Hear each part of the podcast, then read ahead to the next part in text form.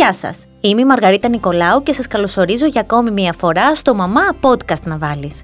Στη σημερινή μας συζήτηση έχω κοντά μου τη Χριστίνα Χρόνη, Beauty Editor της DPG Digital Media και μαζί θα συζητήσουμε για την αποτρίχωση των νεαρών κοριτσιών. Όπου νεαρά κορίτσια, βάλτε κορίτσια του δημοτικού. Θα βάλω και την τετάρτη τάξη εγώ μέσα και μετά. Σας είχα υποσχεθεί το συγκεκριμένο podcast, βέβαια το είχα ξεχάσει και μια φίλη αναγνώστρια μου το θύμισε μέσα από τα social media. Γι' αυτό και βρίσκεσαι εδώ, Χριστίνα μου, σήμερα και σε ευχαριστώ που ήρθες για να δώσεις τα φώτα σου για ακόμη μια φορά, γιατί το κοινό βλέπει σε ζητάει. Με ζητά φανατικά. Σε ζητά φανατικά και χαίρομαι να ξέρεις γι' αυτό, έτσι. Ε, Βεβαίως, αστείευομαι. Ευχαριστώ πάρα, πάρα πολύ για την πρόσκληση. Είναι τα αγαπημένα μου θέματα αυτά. Το ξέρω. Ε, και έχουμε να πούμε πάρα πολλά. Και εμείς χρειαζόμαστε τα φώτα σου. Γιατί εγώ έρχομαι, εγώ σε έχω στο γραφείο, όταν σε χρειάζομαι, έρχομαι, παίρνω την ε, πληροφορία που θέλω και φεύγω. Ενώ οι φίλες μας δεν σε έχουν κοντά τους, οπότε νομίζω ότι πρέπει να τις βοηθήσουμε. Με πολύ μεγάλη χαρά και μπορούν βεβαίως να στέλνουν ερωτήσεις μέσω σου ή Εννοείται. στο Mothers Blog και θα τις απαντάμε όλες. Δηλαδή είναι πραγματικά πάρα πολύ μεγάλη μου χαρά. Χαίρομαι. Λοιπόν, όπως λες και εσύ, οι τρίχες είναι το αγαπημένο σου θεμα και έχεις πάρα πολλά να πεις σήμερα στις φίλες μαμάδες που μας ακούνε και φυσικά στα κορίτσια τους. Α αρχίσω λοιπόν με τις κλασικές ερωτήσεις που κάνουν όλες οι μαμάδες. Σε ποια ηλικία ένα κορίτσι πρέπει να αρχίσει την αποτρίχωση. Αρχικά να πούμε ότι δεν πρέπει τίποτα.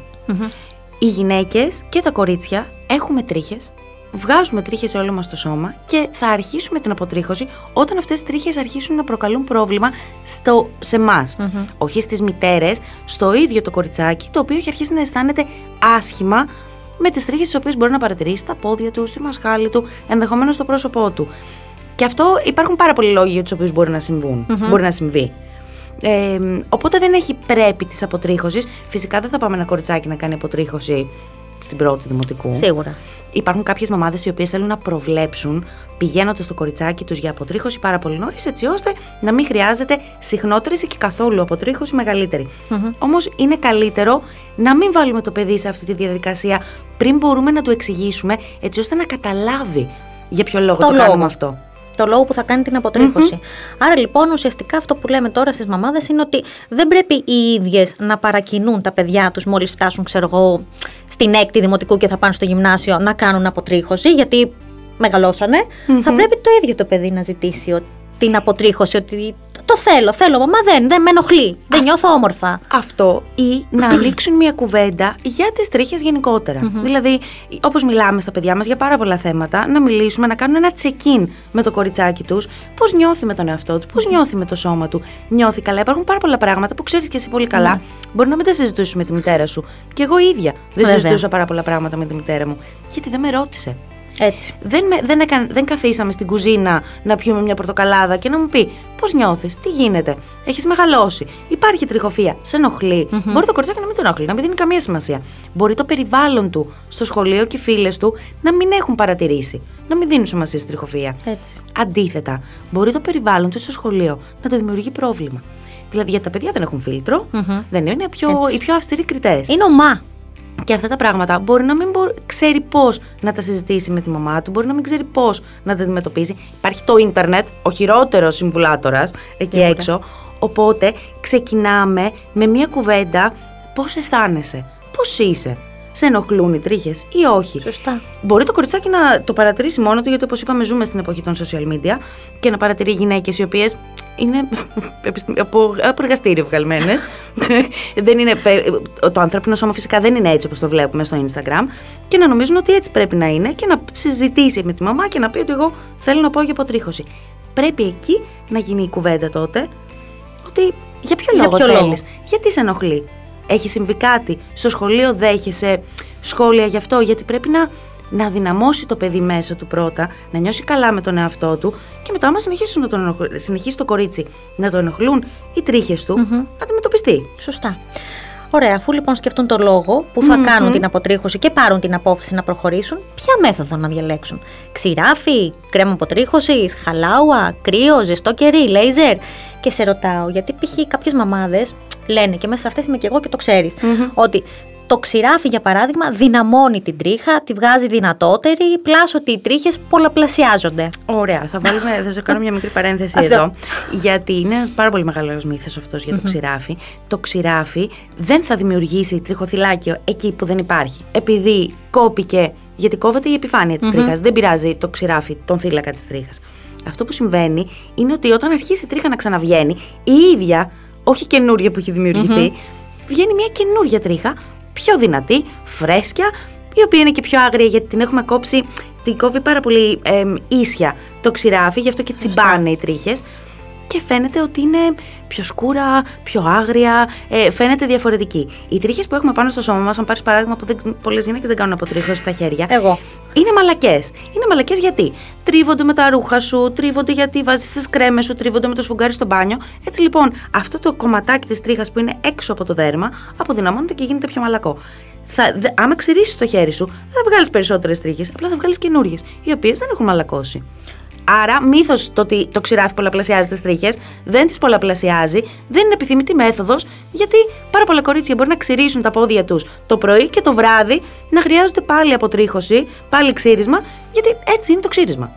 Καλά κάνεις και το λες αυτό, γιατί Ναι. και εγώ πίστευα αυτό που πίστευαν και κάποιες άλλες μαμάδες. Τώρα βέβαια δεν το πιστεύω, εντάξει. το έχω μάθει, το πήρα το μάθημά μου. Και πάμε λοιπόν τώρα να δούμε αναλυτικά τα υπέρ και τα κατά της κάθε μεθόδου ξεχωριστά, ώστε να έχουμε Ωραία. μια ολοκληρωμένη άποψη οι φίλες που μας ακούνε. Τέλεια. Πάμε λοιπόν, αν και ανέφερες κάτι για το ξηράφι, πάμε να μας πεις λίγο πάλι για το ξηράφι. Λοιπόν, το ξηράφι είναι η πιο, εκ- η πιο ανεξοδη και η πιο γρήγορη μέθοδος αποτρίχωσης. Μπορεί να ξηρίσει σχεδόν τα πάντα. Φυσικά, ε, αν θέλει κάποια γυναίκα, είναι και trend. Έχει, όχι τώρα, είχε γίνει πριν από 3-4 χρόνια. Το ξηράφι και στο πρόσωπο. Πολλές γυναίκες ξυρίζουν την περιοχή του προσώπου γιατί αφαιρεί και τα νεκρά κύτταρα. Το ξηράφι γενικά δεν πειράζει την τριχοφυΐα σε ποσότητα. Ε, απλά είναι μια μέθοδος η οποία δεν είναι μόνιμη, δημιουργεί μετά θέματα, εάν το δέρμα είναι ευαίσθητο, μπορεί να δημιουργήσει κοκκινίλες, μπορεί να δημιουργήσει σπυράκια. Είναι η πιο εύκολη λύση και είναι θέμα επιλογής Είναι για θέμα μένα. επιλογής. Είναι πραγματικά θέμα επιλογής και ευκολίας. Γιατί μια γυναίκα, η οποία- μια γυναίκα μπορεί να κάνει χαλάουα και στο ενδιάμεσο να κάνει και ξηράφι. Ξηράφι. Το ίδιο ισχύει και για τα παιδιά. Κρέμα αποτρίχωσης. Κρέμα αποτρίχωσης είναι περίπου σαν το ξηράφι. Η κρέμα αποτρίχωσης μαραίνει ουσιαστικά, τε- καταστρέφει την τριχούλα η οποία εξέχει του δερματος Γι' αυτό όταν αρχίσει να ξαναβγαίνει, εμ, δεν βγαίνει τόσο άγρια γιατί δεν είναι όπως το ξηράφι, δεν την κόβει άγρια όπως το ξηράφι. Εμ, δεν είναι επίσης μία μόνιμη μέθοδος. Είναι μία μέθοδος για μένα ίσως λίγο ξεπερασμένη, δηλαδή είναι το, η πάρα πολύ light εκδοχή της αποτρίχωσης, η κρέμα αποτρίχωσης. Θα σου πω σε ποιες περιπτώσεις ενδεχομένως δεν μπορεί να γίνει. Η κρέμα αποτρίχωσης μπορεί να χρησιμοποιηθεί στις διακοπές. Για Ναι. παράδειγμα, ένα κοριτσάκι, γιατί αν, ξηρί, αν δεν έχουμε κάνει χαλάουα και έχουμε πάει στι διακοπές και θέλουμε να αποτριχώσουμε τα πόδια μας, με το ξηράφι θα τσούζουν τα πόδια στη θάλασσα. Στον αλατό νερό, ναι. Θα ερεθιστεί το δέρμα, μπορεί να μολυνθούν οι πόροι. Κρέμα αποτρίχωση είναι μια λύση σαν το ξηράφι, αλλά πολύ πιο απαλή προς την επιδερμίδα. Είναι και πάλι θέμα επιλογής. Είναι θέμα επιλογής. Χαλάουα. Η χαλάου είναι πάρα πολύ αγαπημένη μου. Αλήθεια. Εμένα, ναι, την αγαπώ. Ε, την αγαπώ στο σώμα, στο πρόσωπο περισσότερο και επειδή μας ακούν και μαμάδες ε, στην περιοχή του άνω χείλους, μπορεί να δημιουργήσει μια μικροχαλάρωση. Οπότε στο άνω χείλους προτιμάμε την γλωστή. Θα το πούμε και αργότερα αν είναι στε, όταν θα περάσουμε στο θέμα του, Ναι, ναι. του προσώπου. Η χαλάου είναι πάρα πολύ αγαπημένη μου, γιατί είναι ω επιτοπλίστων από προϊόντα τα οποία δεν είναι σούπερ χημικά. Μπορείς να βρεις πάρα πολύ. Ε, φιλικές προς την επιδερμίδα και χωρίς χημικά φόρμουλες στο εμπόριο και οι ειδικοί αυτές χρησιμοποιούν. Αφαιρεί την τρίχα από τη ρίζα, αποδυναμώνει το θύλακα έτσι ώστε όσο περισσότερο το κάνουμε βγαίνουν και πιο μαλακές και πιο αποδυναμωμένες. Το μόνο μειονέκτημα της χαλάουα και του κεριού, θα το πω αυτό δύο σε ένα, είναι ότι μπορεί να δημιουργήσει εμ, τρίχες οι οποίες ε, βγαίνουν εσωτερικά. Γιατί Μάλιστα. είναι τόσο αδύναμη τριχούλα βγαίνοντας που δεν μπορεί να διαπεράσει το δέρμα, οπότε μένει Να κάτω κλει- από να αυτό. κλειστεί. Και εμένα προσωπικά μου αρέσει πάρα πολύ να βγάζω αυτές τις τριχούλες, γιατί είναι αυτά τα άλλα θέματα. Δεν το περίμενες όταν το πω αυτό, αλλά το Όχι. είπα γιατί είναι μια μανία η οποία υπάρχει στο ίντερνετ, την οποία έχω κι εγώ. Αλλά είναι αγαπημένη μέθοδος, θέλει απλά πολύ καλή απολέψη για να το αποφύγουμε αυτό. Εγώ πίστευα ότι η χαλάουα είναι η πιο δύσκολη μέθοδος πρέπει να σου πω. Γι' αυτό και δεν, δεν έχω πάρει ποτέ χαλάουα για να τη δοκιμάσω γιατί νομίζω ότι είμαι τόσο άγαρμπη στη χρήση της που δεν θα την κάνω σωστά, θα κολλήσει στα χέρια μου. Λέω θα πασαλιφτώ και θα, δεν, δεν θα μπορώ να τη βγάλω από τα χέρια μου. Θε, θέλει μερικέ, όπως όλα τα πράγματα, θέλει λίγη προπόνηση σε εισαγωγικά, να το κάνεις μία-δύο φορές μέχρι να πάρεις σε εισαγωγικά, σε εισαγωγικά και πάλι το κολλαει και να το κάνεις με ευκολία. Μπορεί να πονάει, είναι η πιο επώδυνη μέθοδος από όλες. Αλήθεια. Ε, ναι, τώρα η χαλάω. Πίστευα ότι ήταν σαν το κερί. Ε, και τα δύο ξεριζώνουν την τριχα Μοιραία θα πονέσει. Ε, Όμως, από κάποιο σημείο και μετά, ε, νομίζω ο εγκέφαλος ε, αναδιοργανώνεται και περιμένει αυτόν τον πόνο. Οπότε τον, τον Ε, συνηθίζεις. τον- τον ελέγχει. Είναι όπως όταν διαθετούμε. Δηλαδή, δικα- ε, περιμένουμε ότι θα πονέσουμε. Όταν θα κάνουμε χαλάω, περιμένουμε ότι θα πονέσουμε. Για μένα είναι η καλύτερη, καλύτερη μέθοδος για κάθε ηλικία, Ε, γιατί σε βάθος χρόνου είναι ευεργετική και δεν είναι super, super μόνιμη. Γιατί θα, μι- θέλω να μιλήσουμε και για το μόνιμο Εννοείται. λίγο αργότερα. Εννοείται, εννοείται, εννοείται. Πάμε τώρα στο ζεστό ή κρύο κερί. Ε, όλα αυτά είναι ουσιαστικά τα ίδια. Η μόνη διαφορά στο σώμα δεν έχει κάποια διαφορά αν θα κάνει ζεστό κερί, κρύο κερί ή χαλάουα. Στο πρόσωπο είναι αυτό που για μένα πρέπει να προσέξουμε. Δηλαδή, μπορούμε να κάνουμε χαλάουα σε διάφορα σημεία του προσώπου, αλλά δημιουργεί τράβηγμα στην επιδερμίδα και είναι κάτι το οποίο στο πρόσωπο, επειδή είναι πολύ πιο ευαίσθητο από το υπόλοιπο σώμα Σίγουρα. μας, πρέπει να προσέξουμε. Οπότε μπορούμε να προτιμήσουμε άλλες μεθόδους για το πρόσωπο. Δηλαδή για την περιοχή στο μουστάκι, για τις φαβορίτες, ενδεχομένως για να υπάρχουν κάποιες τριχούλες στο σαγόνι.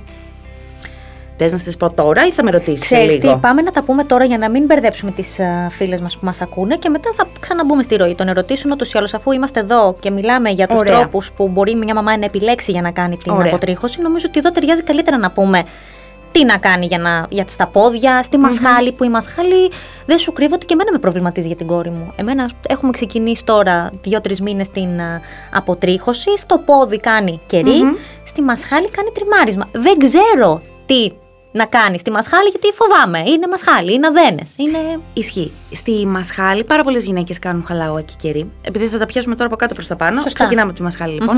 Πάρα πολλές γυναίκες κάνουν χαλάουα και κερί. Δημιουργεί και εκεί τράβηγμα το οποίο είναι αχρίαστο ουσιαστικά γιατί τη συγκεκριμένη περιοχή μπορούμε να την ξηρίσουμε. Δεν θα συμβεί κάτι. Θα γίνεται λίγο, επειδή το δέρμα της μασχάλης δεν το περιποιούμαστε και πάρα πολύ σαν σημείο, δηλαδή δεν θα βάλουμε ενυδατική κρέμα, θα πρέπει να επιλέξουμε και προϊόντα τα οποία είναι λίγο πιο ενυδατικά. Δηλαδή δεν θα κάνεις ποτέ ξύρισμα στη μασχάλη χωρίς έναν αφρό. Ναι. Ειδικό ξυρίσματος. Δεν το κάνεις με το σαπούνι. Ή με το conditioner των μαλλιών. Ναι, ναι, ναι. Επίσης δημιουργεί πολύ καλή επιφάνεια για το ξηράφι να περάσει. Ε, το τριμάρισμα είναι μια πάρα πάρα πολύ καλή λύση.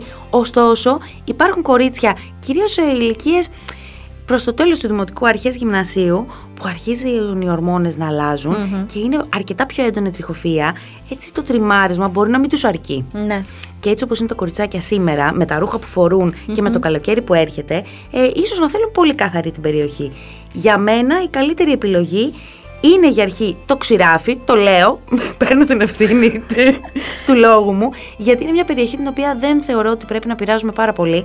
Καθώς θα Σωστά. πρέπει να κάνουμε και συχνά ραντεβού με τον δερματολόγο μας, με τον ενδοκρινολόγο μας και από κάποιο σημείο και μετα με τον γυναικολόγο για πολλά Ε, κορίτσια. βέβαια. Σίγουρα. Σχετικά με το πρόσωπο τώρα. Η περιοχή του άνω χείλους, ε, φυσικά μπορούμε να κάνουμε χαλάουα. Εγώ έκανα για πάρα πάρα πολύ καιρό χαλάουα. Παρ' όλα αυτά, μελέτες έχουν δείξει ότι με το συνεχόμενο τράβηγμα, γιατί η χαλάουα γίνεται στο πρόσωπο Ναι. πολύ συχνά. Και αν υπάρχει και θέμα με ορμόνες, δηλαδή καθώς μεγαλώνει το κοριτσακι μπορεί να βγει μία τριχούλα και να θέλει να την κάνει.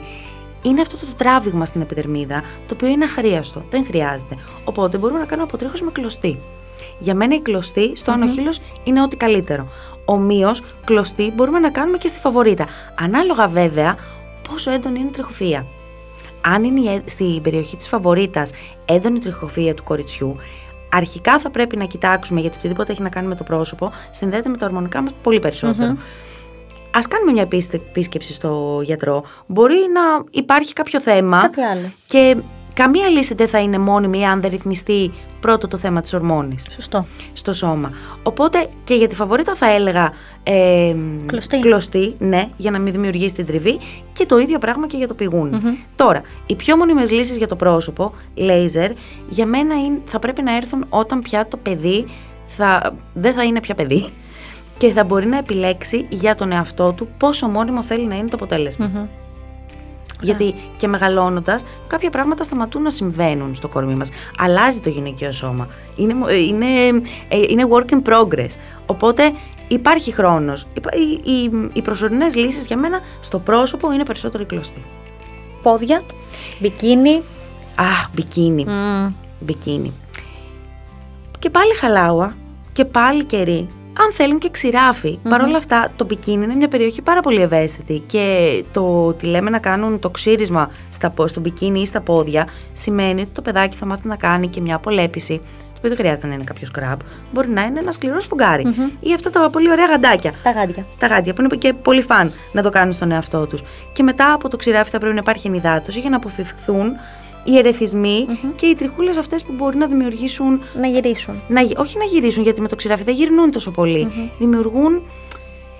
Είναι σαν μικρά. Βελονάκια. Είναι μικρά βελονάκια τα οποία βγαίνοντα από την επιδερμίδα, επειδή είναι τόσο τόσο λεπτή και τόσο ευαίσθητη, κυρίως ένα παιδικό κορμάκι, ε, μπορεί να δημιουργήσουν σπυράκια στην περιοχή. Το σπυράκι βεβαίως κανένα κορίτσι δεν το αφήνει μόνο του. Τα συζητούσαμε νωρίτερα. Ε, βέβαια, τα, σπα, τα πατάει, τα σπάει. Οπότε πρέπει με την καθοδήγηση της μαμάς να γίνει αυτό. Ενδεχομένως παρέα με τη μαμα να γίνει το ξύρισμα σαν φαν δραστηριότητα για να δει και ποιες είναι οι σωστές Ε, αλλά για μένα καλύτερα κερί, χαλάουα, τελειώνει υπόθεση και το ξεχνάμε για λίγο καιρό. Λοιπόν, για το λέιζερ είπες όταν το παιδί δεν είναι πια παιδί να αρχίσει το λέιζερ έτσι, γιατί κάποιες μαμάδες σκέφτονται ότι ας το αρχίσω νωρίς, δεν πειράζει, το παιδί μεγαλώνοντας θα εξασθενήσουν οι τρίχες, θα είναι καλύτερο ναι. το αποτέλεσμα, πιο μόνιμο, πιο δεν ξέρω και εγώ τι. Οι μαμάδες τα σκέφτονται όλα πάρα πολύ καλά. Ναι. Αλλά σαν μαμάδες, έχοντας μεγάλα, επειδή μιλάμε για, για εσένα σαν μαμα ε, και για μένα, σε περίπτωση που ήμουν μαμά, δεν είμαι. Ε, Εμείς μεγαλώσαμε σε ένα περιβάλλον, σε έναν κόσμο, όπου οι γυναίκες απαγορευόταν να έχουν τρίχες. Ναι δεν, ήταν αδιανόητο να έχεις τρίχες. Και όμως οι γυναίκες έχουν Και τα μόνιμα μόνιμα αποτελέσματα μπορεί να τα μετανιώσουμε μελλοντικά. Φυσικά, μπορεί μια γυναίκα τώρα να μας ακούει και να σκέφτεται, Μα πώς είναι δυνατόν να μετανιώσει το κοριτσάκι μου το ότι δεν θα χρειάζεται να, πάει στη, να, να ξηρίσει τα πόδια του πριν πάει στην παραλία. Είναι δική της επιλογή. Είναι επιλογή του παιδιού. Του παιδιού. Δεν πρέπει να κάνουμε εμείς, σαν ενήλικες, να project πάνω στο παιδί μας τα στάνταρ με τα οποία εμείς μεγαλώσαμε. Μπορεί όταν εκείνες ενηλικιωθούν να μην υπάρχει κανένα θέμα και καμία γυναίκα να μην ξυρίζεται πλέον. Μπορεί αυτό να μην συμβεί και ποτέ. Μπορεί να το έχω εγώ στο, στη φαντασία μου. Όμως το βασικό είναι να επιλέξει το παιδί μόνο του τι θέλει να κάνει. Οπότε ας έχουμε στο μυαλό μας τις μη μόνιμες λύσεις για αρχή και τη μονιμότητα, ας την αφήσουμε στη δική της κρίση. Δηλαδή, αν θέλει εκείνη να απαλλαγεί για πάντα από το ξηράφι, όταν θα είναι σε μια ηλικία που θα έχει διαμορφώσει σχεδόν το χαρακτήρα της και δεν θα επηρεάζεται από άλλα πράγματα, να πει ότι εγώ τώρα θέλω να βγάλουμε ένα budget οικογενειακό, γιατί πρέπει να ξεκινήσω το λέιζερ. γιατί είναι ένα budget κι αυτό. Είναι ένα budget αυτό, βέβαια. Είναι ένα budget και νομίζω ότι και πολλοί γονείς Μάλλον μαμάδες περισσότερο θα πω, αν και οι μπαμπάδες ασχολούνται. Θέλουν και αυτοί να, έτσι, το, τα κορίτσια τους να βγαίνουν περιποιημένα, όμορφα, να προσέχουν τον εαυτό τους και την εμφάνισή τους. Αλλά νομίζω ότι μία μαμά ασχολείται περισσότερο και εκείνη είναι ο άνθρωπος που θα καθοδηγήσει το παιδί και θα το συμβουλέψει αντίστοιχα. Και ναι, το... είναι ένα budget η ομορφιά. Το beauty budget είναι. Είναι ένα budget. θα σταθώ και σε αυτό που είπες μόλις ότι θέλουν και η μαμά και ο μπαμπάς τα κορίτσια τους να βγαίνουν έξω περιποιημένα, να φροντίζουν τον εαυτό τους.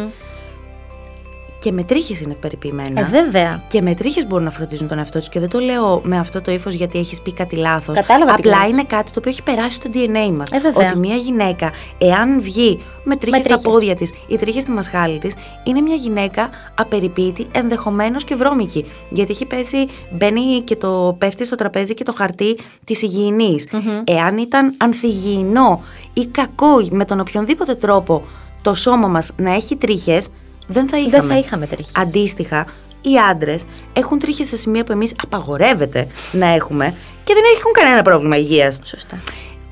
Αυτό που θέλω να πω είναι ότι η αισθητική και το πώς βλέπει η κάθε γυναίκα τις τρίχες είναι καθαρά προσωπικό θέμα. Mm-hmm. Εμείς μπορούμε να, να δώσουμε κατευθύνσεις και μπορούμε κυρίως να ακούσουμε το παιδί. Γιατί για ένα παιδί μπορεί πραγματικά ποτέ να μην αποτελέσει πρόβλημα. Νομίζω ότι αυτό είναι το πιο σημαντικό. Ακριβώς. Γιατί το είπαμε και στην αρχή και το βλέπω και εγώ από τη δική μου την κόρη, ότι η αποτρίχωση ήρθε χωρίς να την έχουμε συζητήσει γιατί το ζήτησε. Σωστά. Ποτέ δεν υπήρξε θέμα στο σπιτι η τριχα αν μη τι άλλο. Οπότε όταν ήρθε να μου πει, ξέρεις μαμά, θέλω, γιατί βλέπω τις τριχούλες στον αστράγαλο, που πιο πολύ στον αστράγαλο έβλεπε το πρόβλημα, δεν έβλεπε σε όλο το υπόλοιπο πόδι. γιατί εκεί είχαν μαζευτεί περισσότερες τρίχες, δεν την ενοχλούσε το υπόλοιπο πόδι. Και ξέρεις γιατί μαζεύτηκαν στον αστράγαλο, γιατί ενδεχομένως εκεί δεν υπάρχει τόση δεν τριβή. τριβή. Το σκέφτηκα κατόπιν, ε, Ναι. μάλλον κατά τη διάρκεια της συζήτησης που εχουμε γιατί εκεί δεν υπήρχε τριβή, με αποτέλεσμα να είναι εκεί, εκεί ήταν το πρόβλημά της. Ναι. Όπως τώρα που μου είπε ότι είδε μια ελίτσα στο πρόσωπο και έχει δύο-τρεις τριχούλες, ε, γυρνάει και μου λέει: Πρέπει να τις βγάλω αυτές. Τους λέω για μένα, εγώ δεν έχω πρόβλημα. Οκ, ούτε κι εγώ. Και τις αφήσαμε να περάσουν έτσι αυτές οι τριχούλες, γιατί από τη στιγμή που δεν ενοχλούν την ίδια, δεν θα μπω εγώ στη διαδικασία να της πω. Πρέπει να τις βγάλουμε, να τις κόψουμε ή να τις τριμάρουμε με οτιδήποτε. Και πάρα πολύ καλά έκανες. Δεν πρέπει οτιδήποτε. Πάρα πολλές μαμάδες μπορεί να βλέπουν τα κοριτσάκια τους και να θεωρούν ότι πρέπει οπωσδήποτε να κάνουν κάτι, γιατί δεν γίνεται το κορίτσι τους να Ναι, έχει σωστά. τόσες τρίχες στη μασχάλη, τόσες τρίχες στα πόδια. Δεν κάνουν λάθος. Όχι. Δεν έχουν. Δεν έχουν δεν δείχνουμε με το δάχτυλο κανέναν. Έτσι μεγαλώσαμε εμείς σαν γυναίκες και με το που εμφανίζονταν οι τρίχες παθαίναμε μία συντριβή και έπρεπε να τις εξαφανίσουμε. Αμόκ. Αντί να το πάρουν το παιδί από το χέρι και να το πάνε χωρίς κουβέντα για χαλαουα και για αποτρίχωση, για οποιαδήποτε μέθοδο επιτρέ- επιλέξουν, ε, χωρίς να συζητήσουν, ας κάτσουν να το συζητήσουν και να πούν ότι σε ενοχλεί. Σου λένε κάτι στο σχολείο, γιατί όπως είπαμε και προηγουμένως, τα παιδιά στο σχολείο δεν έχουν φίλτρο, είναι πάρα πολύ σκληροί κριτές. Υπάρχει ένα είδος bullying που μπορεί να προκύψει σε κορίτσια, από κορίτσια προς κορίτσια και από αγόρια προς κορίτσια, αγορομαμάδες. Αν μας ακούτε, συζητήστε με τα αγόρια σας ότι τα κορίτσια έχουν τρίχες και ότι δεν ασχολούμαστε με τις τρίχες του διπλανού. Είναι πάρα πολύ σημαντικό. Είναι πάρα πάρα πολύ σημαντικό να μάθουν και τα αγόρια Είναι πώς σημαντικό. είναι το δικό τους σώμα και πώς αυτά τα σώματα που βλέπουν γύρω τους είναι στη φυσική τους μορφή. Ακριβώς. Γιατί τα βλέπουν μέσα στα social media στην αφύσικη μορφή τους. Έτσι. Η, η- η- νομίζω ότι αυτό το οποίο έχει μαλλιάσει η γλώσσα μου. Ταιριάζει απόλυτα εδώ αυτή η έκφραση. Να λέω στην κόρη μου είναι ότι ό,τι βλέπεις στο διαδίκτυο δεν είναι αληθινό. Δεν είναι αληθινό. Τη έδειξα πρόσφατα διαφήμιση γνωστής εταιρείας για να δει και για να της εξηγήσω ότι πόσο πιο όμορφη είναι να βγάζει φωτογραφία χωρίς φίλτρο Α, από ναι. το να βάζει φίλτρο για να γίνει πιο λίγο το πρόσωπο, για να εξαφανιστούν τα σπυράκια. Και μ' αρέσει που το παιδί μου όμως αντιλαμβάνεται αυτό που του δείχνω και έχει μια πάρα πολύ καλή άποψη Γιατί- πάνω σε αυτά τα θέματα. Γιατί παίρνεις τον χρόνο να του εξηγήσεις. Δηλαδή, πρέπει, τα social media είναι μέρος της ζωής μας. Είναι Σωστά. σαν να λέμε έχουμε τηλεόραση στο σπίτι μας. Ακριβώς. Ε, Πολλές φορές δεν δίνουμε και πάρα πολύ σημασία γιατί τα παιδιά μοιραία θα είναι στα social media. Αφ, πόσο μάλλον η γενιά του δικού σου του παιδιου που μεγαλώνει μέσα, Μέσα στα στα social social media. media. Επειδή ακριβώς δεν υπάρχει φίλτρο-φίλτρο στα social media, πρέπει να καθόμαστε να εξηγούμε στα παιδιά ότι ναι, μεν υπάρχουν γυναίκες οι οποίες είναι πάρα πολύ τυχερές και είναι πάρα πολύ ψηλές, είναι πάρα πολύ αδύνατες. Πολλές είναι πολύ ξανθές και δεν έχουν τρίχες. Άλλες είναι πολύ μελαχρινές και δεν έχουν τρίχες. Υπάρχει τεράστια ποικιλία στους ανθρώπους γύρω Βέβαια. μας και δεν υπάρχει ένα στάνταρ. Είμαστε όλοι ωραίοι με τον δικό μας Με τρόπο. το δικό μας τρόπο. Και αυτό που πρέπει να κάνουμε ουσιαστικά είναι να δημιουργήσουμε ψυχολογικά δυνατά παιδιά που πατάνε στα πόδια τους Έτσι και ακριβώς. κυρίως που αγαπάνε τον εαυτό τους. Το είπαμε και σε προηγούμενο podcast ε, που λέγαμε για την περιποίηση Ακριβώς, και για τη ακριβώς. φροντίδα. Ναι, ναι, το πρώτο ναι. πράγμα που πρέπει να κάνουμε στο παιδί είναι να το μάθουμε να αγαπάει τον, Τον εαυτό, εαυτό του. του. Όχι ότι χρειάζεται να κάνει πράγματα, τα κάνει δώρο σε εκείνη. Να θέλει το ίδιο να τα κάνει Ακριβώς. και όχι επειδή του το επιβάλλουν. Ακριβώς. Αυτό είναι το πιο σημαντικό. Βέβαια, το περιβάλλον δεν μπορούμε να το ελέγξουμε και το πώς θα επηρεαστεί ένα παιδί ψυχολογικά επίσης δεν μπορούμε να το αφήσουμε στην τύχη του, να του πούμε Εσύ είσαι όμορφη με τρίχες και να θεωρήσουμε ότι το παιδί θα το αντιληφθεί και θα το σεβαστεί και δεν θα ακούσει το περιβάλλον του που μπορεί να κοροϊδεύει. Μπορεί να κάνει σχόλια. Πρέπει να βρούμε μία μέση λύση. Δηλαδή, πρέπει να παρέχουμε εργαλεία, μεθόδους αποτρίχωσης, όμως με σωστό τρόπο και με κουβέντα. Να μιλάμε στα παιδιά. Οι δικοί μας οι γονείς δεν μας μιλούσαν τόσο. Ποτέ, ποτέ, ποτέ. Δεν μας μιλούσαν για την περίοδό μας, δεν μας μιλούσαν για τις τρίχες μας, δεν μας μιλούσαν για πάρα πάρα πολλά πράγματα. Για τίποτα. Αντίστοιχα, οι αγορομαμάδες στις οποίες αναφέρθηκα πιο πριν, δεν μιλάνε στα αγοράκια τους ε, για το τι έχει να κάνει με το δικό του σώμα και με το κοριτσίστικο σώμα. Πρέπει να δημιουργήσουμε δυνατά παιδιά, πρέπει να δημιουργήσουμε αποδοχή. Έτσι. Γιατί τώρα που το ξέρουμε και που εμείς είμαστε στο μεταβατικό στάδιο που ζήσαμε την προηγούμενη περίοδο και ζούμε την τωρινή, πρέπει να το φτιάξουμε όλο αυτό το πράγμα. Κουβέντα, κουβέντα και δεν, είναι, δεν υπάρχει πρέπει στην ομορφιά. Δεν πρέπει τίποτα.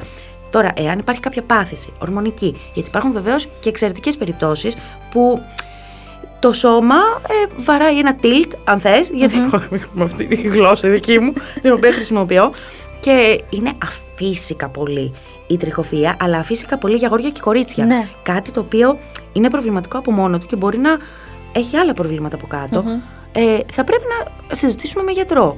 Μπορεί κορίτσια σε μεγαλύτερη ηλικία, δηλαδή από τα 14, 15, 16, ε, να έχουν πολυκυστικές οδίκες ή κάποιο άλλο ορμονικό θέμα και να μην το έχουμε αντιληφθεί. Έτσι λοιπόν θα πρέπει να υπάρχει συνεννόηση. Του... Ακριβώς. Να, να, μάλλον, όχι να υπάρχει συνεννόηση, να μάθει ο γονιός να βλέπει Σωστά. πράγματα επάνω στο σώμα του παιδιού του, ώστε να ξέρει πότε να πάει σε έναν γιατρό για να δει περαιτέρω τι μπορεί να συμβαίνει και γιατί μπορεί να Ακριβώς. έχει γίνει αυτό. Ακριβώς. Και να συζητάνε, να είναι ανοιχτοί στην κουβέντα, να είναι πάντα εκεί για να το συζητησουν Δεν υπάρχει τροπή ανάμεσα στην κόρη και στη μαμά. Δεν πρέπει να. Εδώ θα βάλω πρέπει. Λέω δεν πρέπει, δεν πρέπει. Δεν πρέπει η μαμά να έχει stop, να έχει φίλτρο σε σχέση με το τι μπορεί το κοριτσάκι της να κουβεντιάσει. Μπορεί να θέλει να είναι σε μια ηλικία που να θέλει να κουβεντιάσει την αποτρίχωση του μπικίνι πιο εκτεταμενα Αν καταλαβαίνετε τι εννοώ. Και αυτό πρέπει να, να έχει την άνεση να το Να το συζητήσει με τη συζητήσει. μαμά. Έτσι ακριβώς. Νομίζω ότι το παν είναι η συζήτηση. Ακριβώς. Οι, οι μαμάδες και οι μπαμπάδες πρέπει να μιλάνε με τα παιδιά τους, να τα ακούν και να σέβονται αυτό το οποίο έχουν να τους πούν τέλος πάντων και τι, το τι θέλουν να κάνουν. Να μην επιμένω εγώ για κάτι στην κόρη μου, να μην επιμένω εγώ να κάνει κάτι αν δεν το θέλει εκείνη. Ακριβώς, γιατί θα πρέπει η πρώτη, ίδια να είναι το η πάρει. πρώτη αποδοχή Έτσι που, ακριβώς. δέχει, που έχει το παιδί. Δηλαδή, εάν η μαμά της θεωρεί ότι πρέπει να πηγαίνει να κάνει αποτρίχωση συνέχεια αιμονικά, άρα το περιβάλλον της που την κοροϊδεύει όταν έχει τρίχες έχει δίκιο. Σωστά. Σωστά, σωστά, σωστά. Κλείνοντας, δώσε κάποιες συμβουλές, έτσι επιγραμματικά, ένα, δύο, τρία, στις μαμάδες που μας ακούνε και που ζήτησαν το podcast αυτό σήμερα. Γιατί Ωραία. έχει ζητηθεί το podcast το συγκεκριμένο. Η, αρχικά θέλω να πω ότι η Μαργαρίτα μας εδώ έχει δημιουργήσει ένα πάρα πολύ ωραίο ε, μ, πλάνο κουβέντας, από το οποίο εγώ έφυγα τελείως και λέω τα δικά μου. Οπότε είμαι ανοιχτή σε οποιαδήποτε ερώτηση μπορεί να έχετε να στείλετε ε, μέσω email, γιατί πραγματικά της το έκανα ρόιδο το podcast της αυτό της Μαργαρίτας. Ε, τα tips λοιπόν που θέλω να πω είναι αυτά που λέω τόση ώρα. Κουβέντα, κουβέντα, κουβέντα, κουβέντα με τα παιδιά. Να ξέρουν τα κορίτσια γιατί θα πάνε για αποτρίχωση ή γιατί δεν χρειάζεται να κάνουν αποτρίχωση. Διαλέγουμε πάντα την υπιότερη και μη μόνιμη μέθοδο για αρχή και να το αφήσουμε μετά σε ενα κορίτσι καθώς μεγαλώνει να κάνει τις δικές του επιλογές ε, και κυρίως δημιουργούμε παιδιά δυνατά τα οποία θέλουν να φροντίζουν τον εαυτό τους για να νιώθουν καλά. Εάν νιώθει καλά σαν τα κορίτσια που βλέπεις στο Instagram και αυτό επιλογή είναι. Και αυτό κάτι το οποίο δεν μπορείς να ελέγξεις είναι. Οπότε του δίνεις τα εργαλεία για να φτάσει όσο πιο κοντά μπορεί. Χωρίς άγχος, με πάρα πολύ αγάπη και με ανοιχτή καρδιά. Γιατί το σπίτι και οι γονείς είναι το ασφαλές μέρος για τα παιδιά μας. Εκεί πρέπει να, από Έτσι. εκεί πρέπει να έρθει πρώτα η αποδοχή. Πόσο ευχαριστώ να πω; Εγώ ευχαριστώ. Ελπίζω να βγάλει νόημα όλο αυτό που είπα. Νομίζω ότι έβγαλε νόημα. Νομίζω ότι έβγαλε νόημα και βοηθήσαμε όλες τις μαμάδες και μαμάδες με αγόρια και μαμάδες με κορίτσια. Γιατί νομίζω ότι πήραν και ένα, ένα μήνυμα και οι μαμάδες που έχουν αγόρια μέσα από το podcast. Είναι μας σημαντικό και αυτές οι μαμάδες να συζητάνε κάποια Ισχύει. πράγματα. Ισχύει. Δημιουργούμε κόσμο, δεν δημιουργούμε αγόρια-κορίτσια. Ζούμε στον ίδιο κόσμο όλοι μαζί. Ακριβώς, ακριβώς. Εγώ λοιπόν κλείνοντας, θα σας πω ότι σίγουρα το θέμα αποτρίχωση απασχολεί πολλές μαμάδες που έχουν κυρίως κορίτσια 8-9 ετών και πάνω και εμφανίζουν έντονη τριχοφυα στα πόδια, τα χέρια, τις μασχάλες, ακόμη και το πρόσωπο. Όπως ανέφερε και η Χριστίνα, το παν είναι τα παιδιά σας να γνωρίζουν ακριβώς τους λόγους για τους οποίους θέλουν να κάνουν αποτρίχωση και φυσικά το πιο σημαντικό είναι να το θέλουν τα ίδια και όχι επειδή το επιβάλλει ο περίγυρός τους. Αφού δώσετε όμως το OK στο παιδί σας, μην ξεχάσετε να το ενημερώσετε ότι εφόσον το κάνει μια φορά θα πρέπει να το επαναλαμβάνει συνέχεια. Είμαι η Μαργαρίτα Νικολάου και στο σημείο αυτό ολοκληρώθηκε η συζήτηση που είχαμε με τη Beauty Director Χριστίνα Χρόνη. Εσείς, αν θέλετε να ακούσετε podcasts που σχολιάζουν την επικαιρότητα και φιλοξενούν θέματα για ό,τι συμβαίνει γύρω μας, δεν έχετε παρά να ρίξετε μία ματιά στο podcastmedia.gr. Εκεί θα βρείτε όχι μόνο τα δικά μας podcasts, αλλά και της Χριστίνας. Σας ευχαριστούμε που ήσασταν μαζί μας για ακόμη μία φορά και ανανεώνουμε το ραντεβού μας για το επόμενο Μαμά Podcast να βάλεις. Γεια σας!